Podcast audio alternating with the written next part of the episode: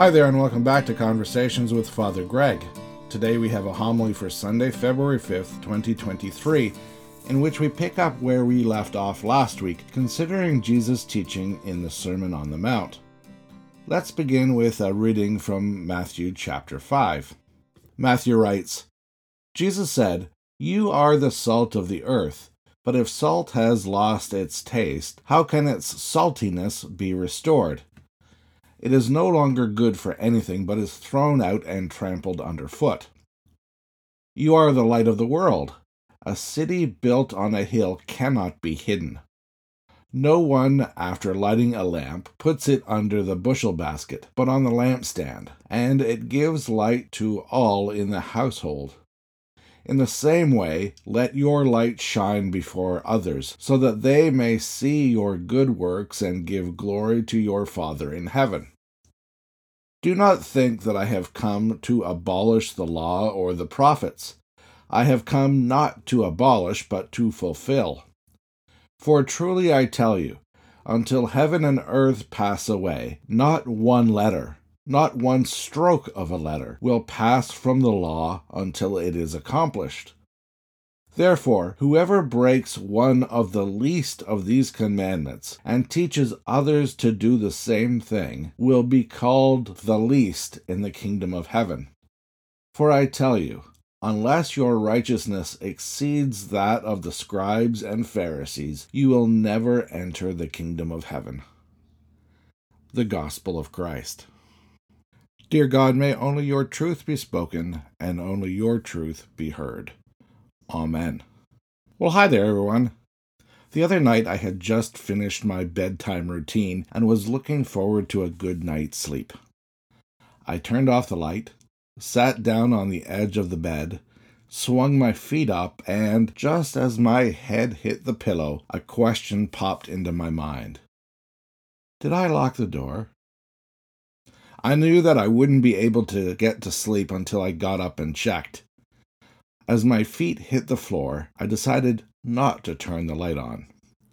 I know where everything is, I thought to myself. I'll be fine, I thought. And I was. I made it to the front door, discovered that I had indeed locked it. I turned around and I made it three quarters of the way back to bed before my foot found one of the dog's squeaky toys. It sounded twice as loud in the otherwise silent house. The dog leapt to her feet. The light went on in the bedroom, and I heard my bride's voice asking if I was okay. My plans for stealth had clearly been thwarted. The funny thing is, that squeaky toy had been there all along. Like many things in life, the darkness made the toy hard to see, but it didn't mean that it wasn't there. Today's gospel reading has a lot to say about light and how people of faith ought to shine brightly in dark places. But before we get into that, let's step back a bit to get an idea of context.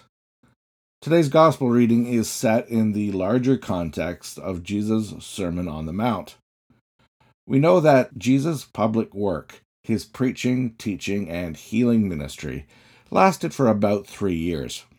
Although Jesus said and did many important things, the Sermon on the Mount represents the longest single recorded teaching attributed to Jesus.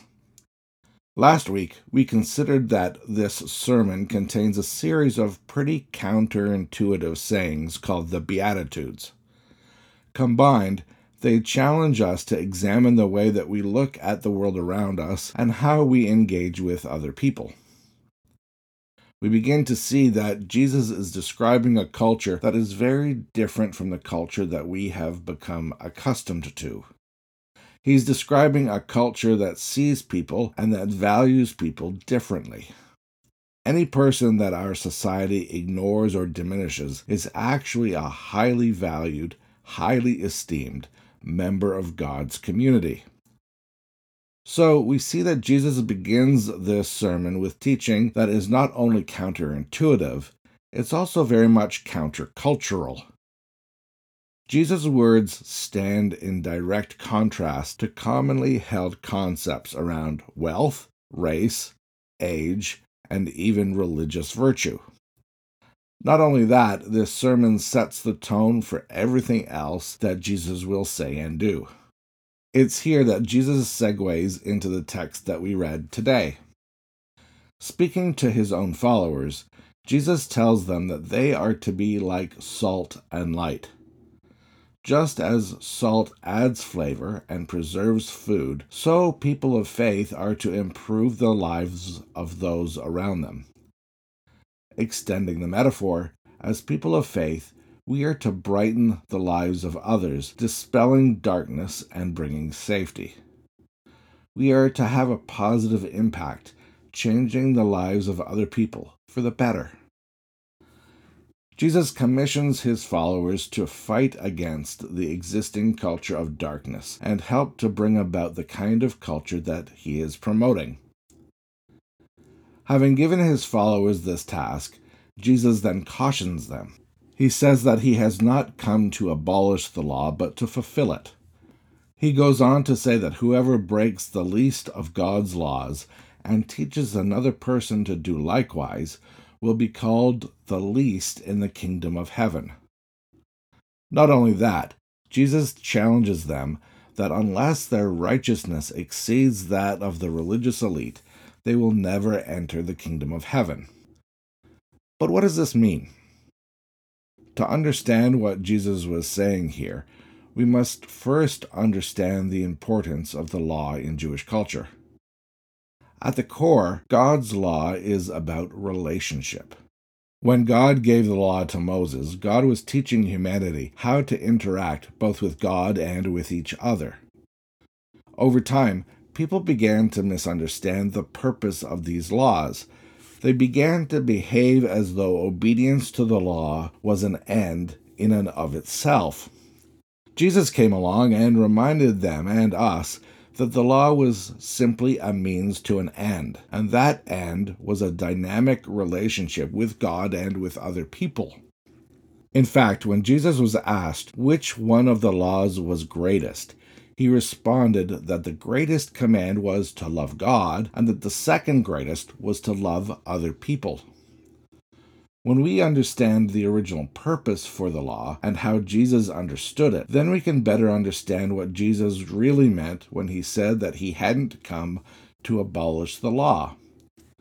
Jesus wasn't getting rid of the law, rather, he was teaching people to return to its original purpose. If you think about it, each of the Ten Commandments speak either to our relationship with God or to our relationship with other people. Each of those commands encourages us to either honor God or to live well with other people. Jesus was reminding people that the original purpose of the law is love and not a blind obedience to either ritual or legalism. When he warns his followers not to break the law, he's reminding them to live in a way that honors both God and other people. When he tells them that they will not enter the kingdom of heaven unless their righteousness exceeds that of the Pharisees, he is, in essence, telling them to rely more on God's compassion than on their own quest for personal righteousness. So, Jesus isn't trying to eradicate the law at all. He is, however, challenging how people understand that law. We are reminded that God calls us to be holy and righteous, but we're also reminded that we cannot achieve that goal on our own. The only way that we can get there is through accepting God's love and grace. That love and compassion came to us in the person of Jesus Christ. This is how Jesus was able to say that he did not come to eradicate the law, but to fulfill it. He offered fulfillment that was not based on legal observance, but rather on compassion and love and forgiveness. It's not about our performance, it's about God's gift. Those of us who claim the name Christian are called to obedience not through the strict observance of a legal code, but rather through love of God and expressing God's compassion to everyone we meet. The prophet Micah put it plainly when he wrote, God has already made it plain how to live, what to do, what God is looking for in men and women. It's quite simple. Do what is fair and just to your neighbor, be compassionate and loyal in your love, and don't take yourself too seriously. But take God seriously. Amen.